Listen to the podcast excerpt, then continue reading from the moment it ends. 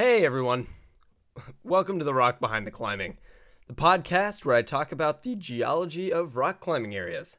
I am Quinn the Jazz Hammer Todzo. Welcome back. Man, we out here in Northern California have had quite the rough patch, to put it lightly. The entirety of Northern California, as well as the entire West Coast, has been under a plume of smoke for about a month now. Forest fires have erupted all up and down the West Coast states, and it's just a total mess. I mean, between COVID shutting down places indoors and air quality limiting anything outdoors, I've just felt really stuck lately, which has been hard because so much of my life involves being out and about. Luckily, things have cleared up a little bit in the last week, but the fires are certainly still raging, and up until every up until very recently, there really has been no escaping the smoke. At first, there were some areas that were a little less inundated, like the North Coast, but the past two weekends, there's just no escaping it. Like, I would have had to drive like 12 hours to get far enough away where I could be sure of decent air quality. So I've just felt very stuck and pent up. This is particularly annoying in the context of the podcast because I really liked the format of the first two episodes where I went out to a spot, climbed, and hung out for a day or so, and then came back and talked about it. Well, sadly, I was not able to do that this time. Luckily, I had this experience in the log and am thankfully able to bust it out since the smoke inhibited my ability to get out. So, on this episode, I'm going to talk about the bouldering at Dead Man Summit, which I visited twice this past summer on road trips to the Eastern Sierra. This location happens to be a pretty relevant one to talk about, given the air throughout California is riddled with ash. And the rock here was actually made out of ash, but not the same type of ash. I'll get into it in a bit. First, though, I just want to say thank you so much to everyone listening to the podcast. I have received an overwhelmingly positive response on my first two episodes and could not be more thankful. These past couple weeks have been tough for me, and the positivity that I received from the listeners has just been incredible. I received some feedback, questions, and a ton of recommendations and requests for places to go in the future which is really exciting. I know I keep saying that. So, thank you so much to everyone who has reached out so far, and please keep it coming because I love hearing from you and would love to connect. As I've said before, I'm really committed to this podcast, and I'm actually debuting my recently purchased new microphone setup on this episode rather than using my phone to record this thing. While it wasn't cheap, I was more than happy to invest in a real setup because of how much I've enjoyed making this podcast so far and the positive reinforcement I've received. I actually think that the last episode sounded pretty decent, but with this new setup, I'll be able to have two mics plugged in at once, which will allow me to have guests on the podcast. Hopefully, that will start to happen soon. For now, though, it's still just me. Before getting into the episode, I do want to address a few comments that I've gotten. First off, I've gotten a ton of suggestions on where to go. I really want to make it out to all the places recommended by you so far, but there are just a couple issues with some of the places recommended. First of all, I live in the Bay Area and work a full time job as a civil engineer. So while I do have grand plans of traveling all around, I don't at the moment have the freedom to just go whenever, wherever, smoke or no smoke. So, for those of you suggesting places in SoCal, the Pacific Northwest, Utah, etc., I have added those places to the list, but it might be a minute before I get there. Also, my experience level limits me a bit. As of making this episode, I really only have bouldered and top roped a bit, and I climb at about a V2 level max outdoors. I really want to get into sport climbing as soon as possible and then eventually into trad climbing, but for now, I am limited to bouldering and top rope. If you're wondering why I've focused these first few episodes on bouldering areas, it's because I'm still working my way up. In due time, I'll have the gear, knowledge, and experience to tackle bigger walls. But luckily for now, there's no shortage of awesome places with cool geology that I can take on. So, also, I got a comment online asking why does sandstone not crack except in places like Indian Creek where it does? This user then goes on to ask how to identify different rock types. In short, to answer the first question, there are a ton of examples of cracks and crack climbing in sandstone locations, like, for instance, at Castle Rock, which I mentioned in the first episode. But vertical cracking is not necessarily a feature associated with the formation and general characteristics of a sandstone, and is rather, in a lot of cases, a product of processes that happen after the rock is initially formed. I think this leads to a bigger point, which is that rock type is not everything when it comes to the features of a rock. There are so many things that can affect the features of a rock climbing area aside from the type of rock. Factors like tectonic processes, to glaciation and river cutting, to even woolly mammoths shearing the rocks to get a back rub. Check out the last episode if you didn't get that reference.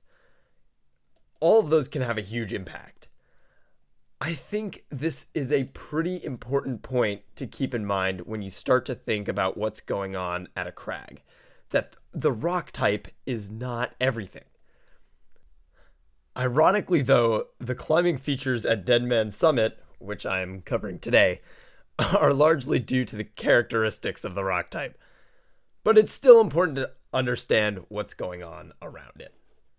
Okay, with that business out of the way, let's travel to the eastern Sierra Nevada mountains in California to Dead Man Summit. Dead Man Summit is a primarily bouldering area located just off Route 395 north of Mammoth Lakes and Bishop. It is the top of a small pass relative to the eastern Sierra Nevada mountain range, which is just west. It acts as sort of a link between the Nevada basin and the grandeur of the eastern Sierra. It is also conveniently right in the middle of a small number of popular outdoor recreation areas like June, June Lake, Mono Lake, and Mammoth.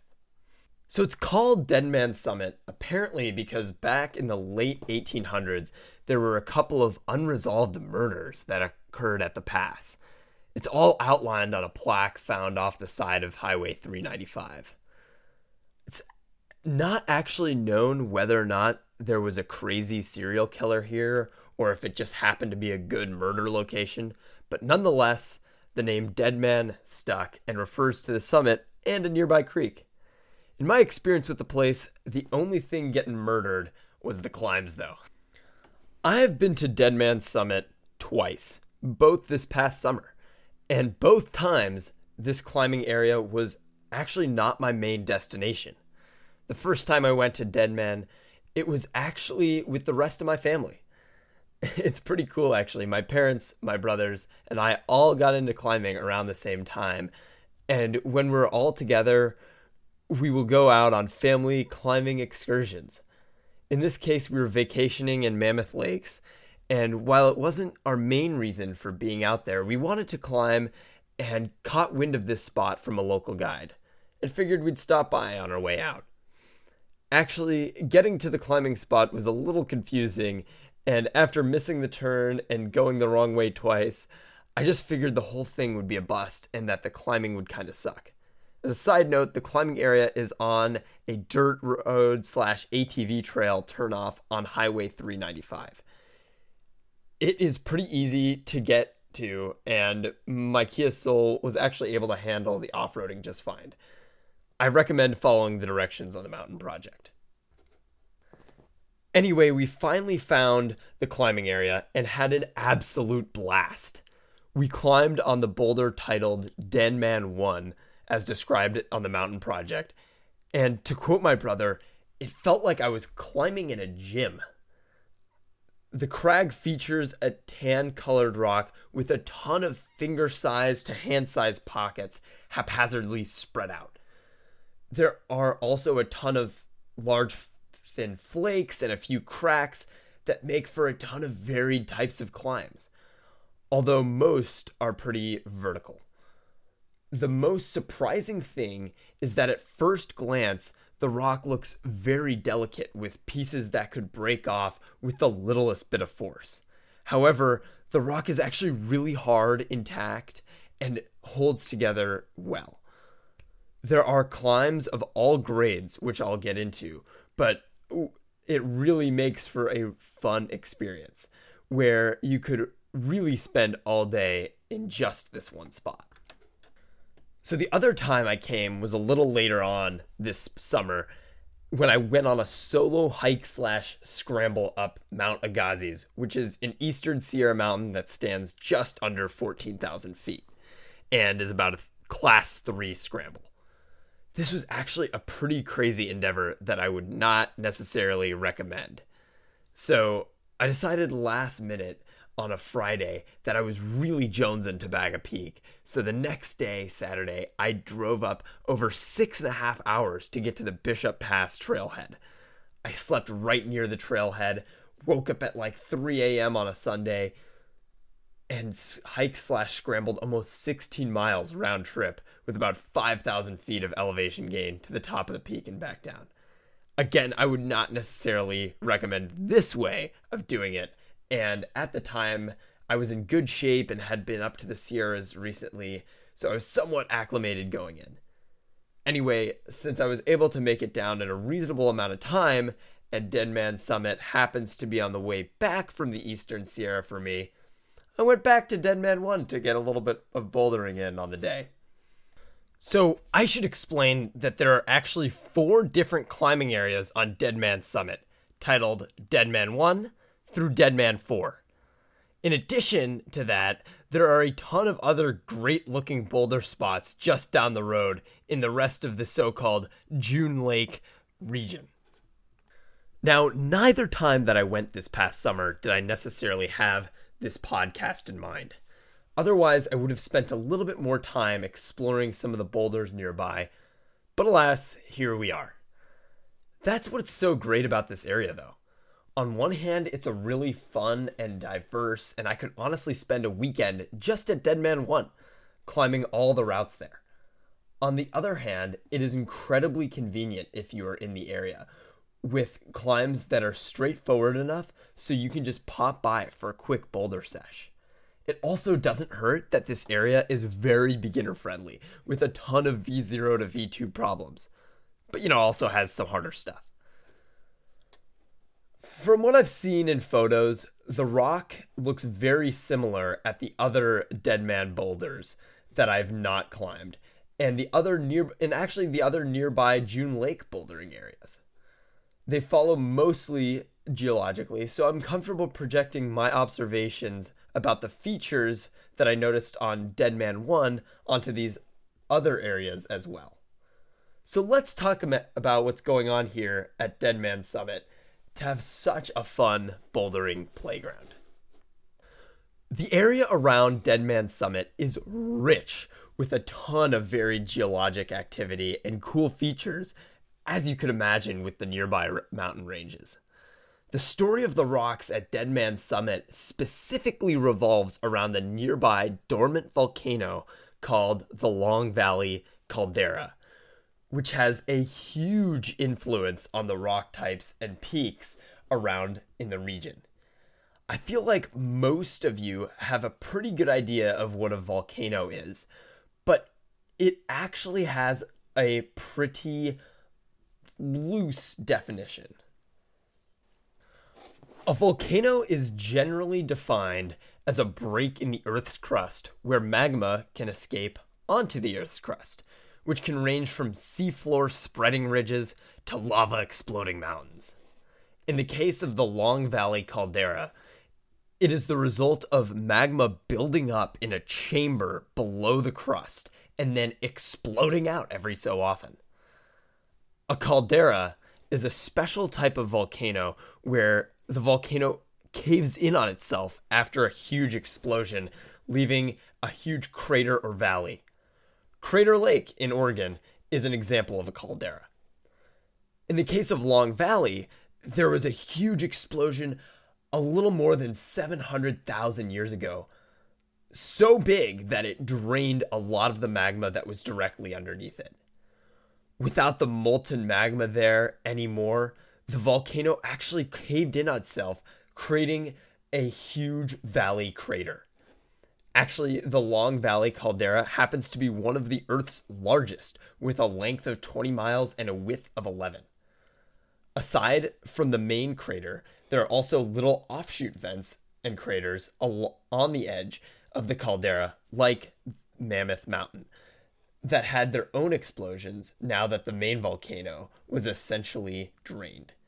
Dead Man Summit was actually created as a sort of offshoot explosion and lies just inside the footprint of the original caldera. Crazy thing is, though, the magma chamber underneath the Long Valley caldera has been steadily filling back up ever since the big explosion 700,000 years ago. In fact, scientists in the 1980s started noticing some seismic activity in the area to discover that the middle of the caldera has risen like a foot According to an article written by the USGS, the middle of the caldera is up about two feet since they started monitoring around 1980. Moving on. The rocks that form from the magma that erupts out of a volcano are under the umbrella of igneous rocks, which, if you've been keeping track at home, is the third major rock type along with sedimentary and metamorphic, which are exemplified in the first two episodes of the podcast. Somehow, some way, it worked out that I've covered an example of each of the three major rock types in my first three episodes, which I like certainly did not plan. Anyway, igneous rocks can further be broken down into two main categories extrusive and intrusive igneous rocks. An intrusive igneous rock is one where the magma cools very slowly underground to create the rock. The most famous example of an intrusive igneous rock is granite, which I will cover extensively in future episodes. So, if an intrusive rock cools inside the earth, an extrusive igneous rock is one that cools relatively quickly on top or above the surface of the earth. This fast cooling can lead to some very interesting features and further subcategories depending on whether the magma flows along the surface or shoots up into the sky, what the chemical composition of the magma is, and so many other things. In the case of the Long Valley caldera explosion over 700,000 years ago and sub- subsequent eruptions, there were all kinds of volcanic flows and deposits that are exemplified in this region. Also, aside from all the stuff related to volcanoes in the area, there is also a lot related to faults and mountain building and glaciers that has had an effect on the region. It may seem like I'm getting a little lost in the weeds here on this episode, but just know that I'm barely scratching the surface of the geology of this region. Hopefully, in later episodes, I'll come back here and talk about some of the other parts of the regional geology. But for today, I gotta get back on track. okay, so going back to the big explosion of the Long Valley caldera, it shot up a ton of volcanic ash, creating a plume not dissimilar to the plume of smoke and ash from the fires that we've been experiencing, although completely different in composition. While the smoke from the fires is made up of carbonaceous plant debris, the volcanic ash is silica based in composition. Now, this volcanic ash deposited heavily in this region, creating the so called Bishop Tuff, spelled T U F F, which is the rock that you climb on at Dead Man Summit.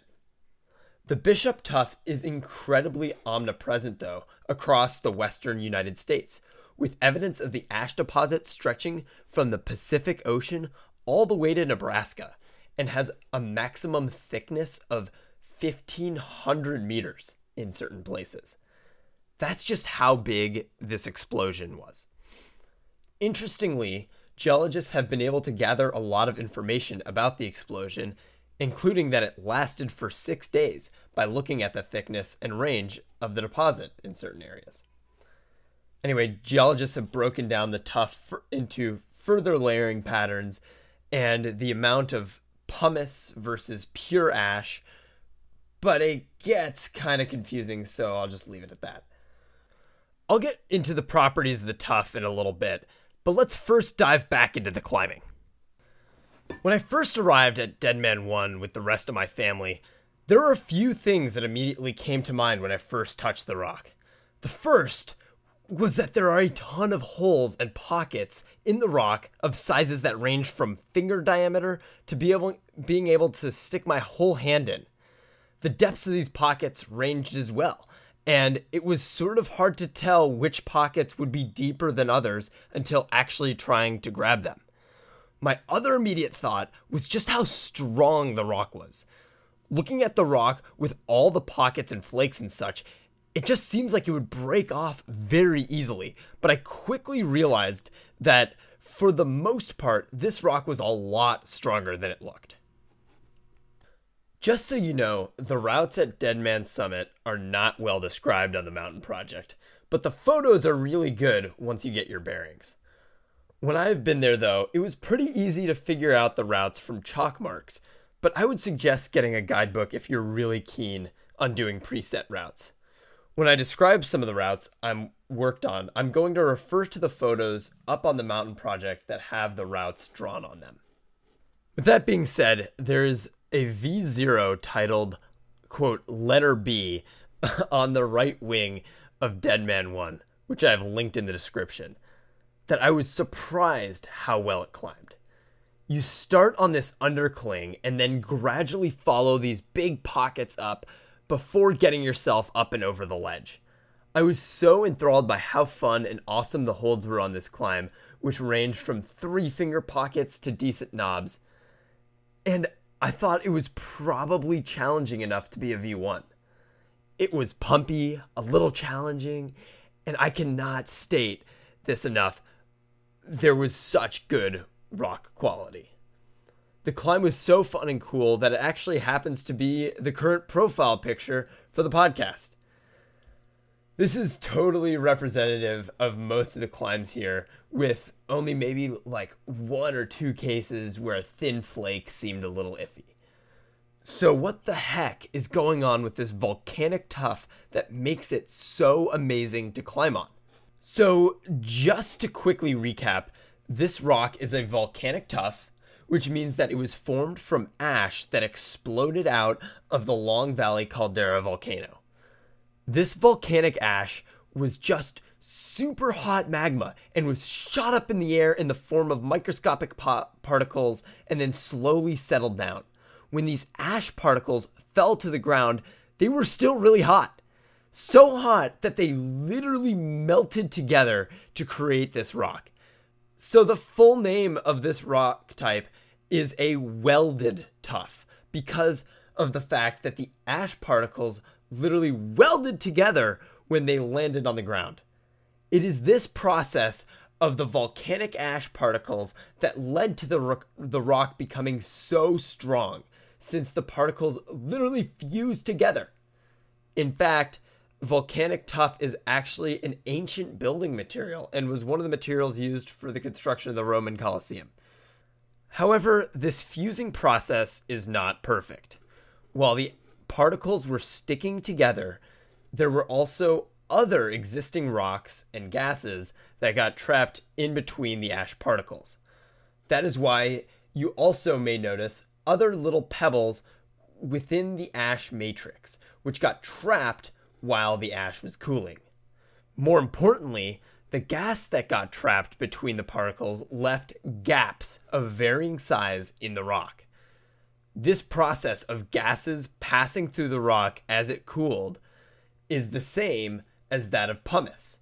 You know, that rock that you use to scratch your feet or whatever. For that reason, the sources I use describe the Bishop Tuff as a type of pumice. It's these gaps that create those perfect holds of varying size throughout the climbing area. As I talked about earlier, the pumice gaps are really the defining feature of the climbing area, and almost every climb includes some use of these pockets, but I'll give you some of my favorites. So, on the rock called the center block, I really enjoyed this highball one titled Boulder H, which goes around this four foot protruding knob feature that I've seen called the pig nose, which, if you see a picture of it, you'll totally understand. Around the corner from this one, there are a pair of cracks that also make for fun climbs and use a lot of really nice pumice style holds. While all three of these climbs are listed at V zeros, they are quite high, so I've seen people talk about using ropes for them. I found that the hardest sections were actually near the ground, so if you just want to climb the bottom portion, that is certainly an option as well. Also, while I was there with my family, we found it was really easy to make our own climbs or offshoots of the ones listed. Actually, a few of my favorite sections were on the right wing and are not listed as climbs on the mountain project, but I've linked some photos of these climbs in the description.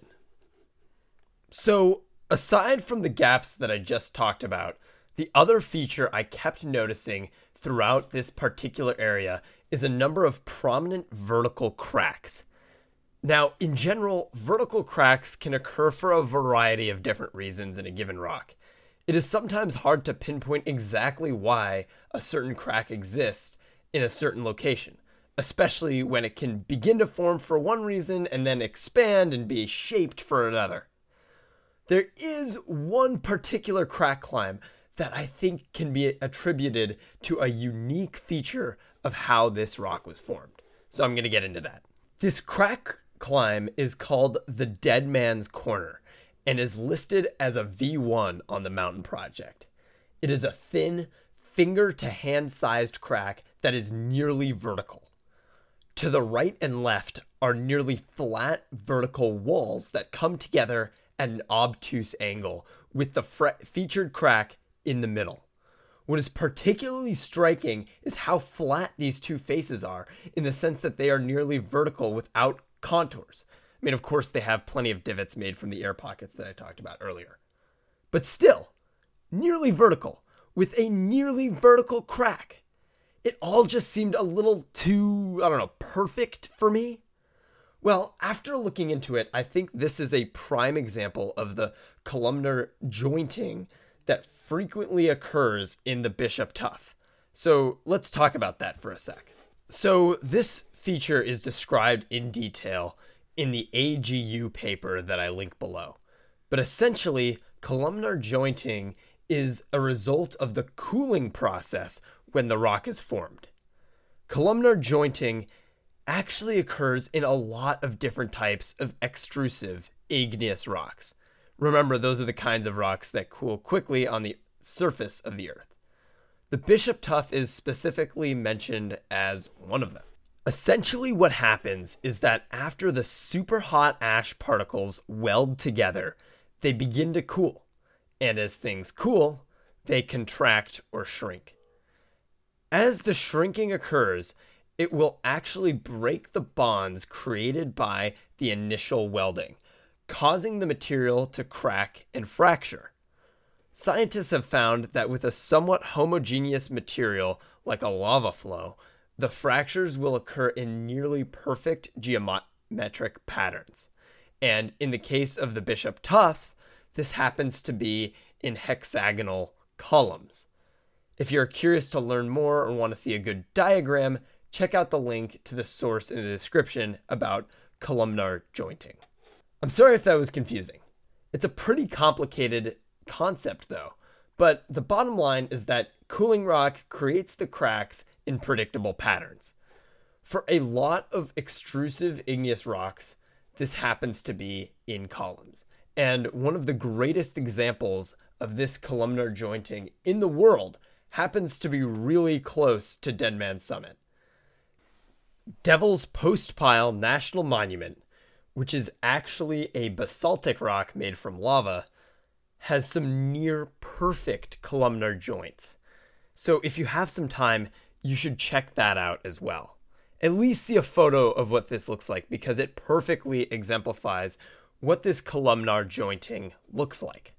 Getting back to Dead Man's Summit, though, and the Dead Man's Corner climb, I'm willing to bet that this was a large columnar joint where the column that was originally in that gap has since broken off.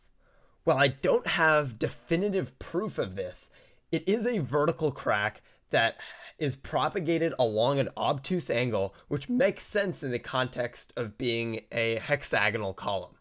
At any rate, it's a really fun climb, and you should definitely check it out. Whether it's to evaluate whether or not you think it's an example of a columnar joint, or you just want a fun highball. I linked a photo of me climbing the route if you're interested in seeing a closer up photo of what it looks like than what the mountain project shows you. Anyway, in conclusion, I may have gotten a little further into the weeds than I initially intended, but I just think it's so cool. I mean, you have one of the biggest volcanic eruptions in Earth history exploding a ton of ash into the air. Ash that it is found as far away as freaking Nebraska. Then this hot ash melts together to create the Bishop Tuff with trapped air, creating perfect pockets for climbing. Then, as the rock cools down, it contracts to create a hexagonal column style jointing pattern. I have got to say, the Earth really put in some good work creating this climbing area. With the outstanding quality of the climbs, I would say that the hard work by the Earth paid off. Deadman Summit, although not super well known, is very much alive with bomb ass climbs. Thank you so, so much for listening. Again, I am really thankful for everyone commenting and giving me positive encouragement. It is tough to put these episodes together, especially when I cannot make definitive plans to go anywhere, given the unpredictable nature of the fires right now but I'm really passionate about this podcast and we'll get creative with the episodes if I can't get out because I really want to get keep putting out content. A quick question for the audience. I'm curious, uh, what do you guys think of the pictures, sources, and climbs linked in the description? Is there anything you dislike or like about that format? I would love to know. If you want to connect with me, feel free to reach out via Instagram, Mountain Project, Twitter, email, or whatever even if you don't have any comment, just feel free to say hello. If you like this episode and want to support me and this podcast, the best thing you can do right now is share it with your friends, family, or whoever. In fact, as gyms and crags begin to open up, share it with someone that you meet, or maybe use this podcast as a way to make a new friend. okay, I didn't have plans to do this until like just now, but if you meet a new friend and get them into this podcast, I will send you both Rock Behind the Climbing t shirts. I literally don't have plans at all for t shirts or merch right now. I don't have any designs or anything. But if you make a new friend and bond over this podcast, that would just make me so happy. So, yeah, get out there, make some friends at a social distance, and let me know what you think of the podcast. And I will catch you on the next one. Stay safe out there. Jazz Hammer out.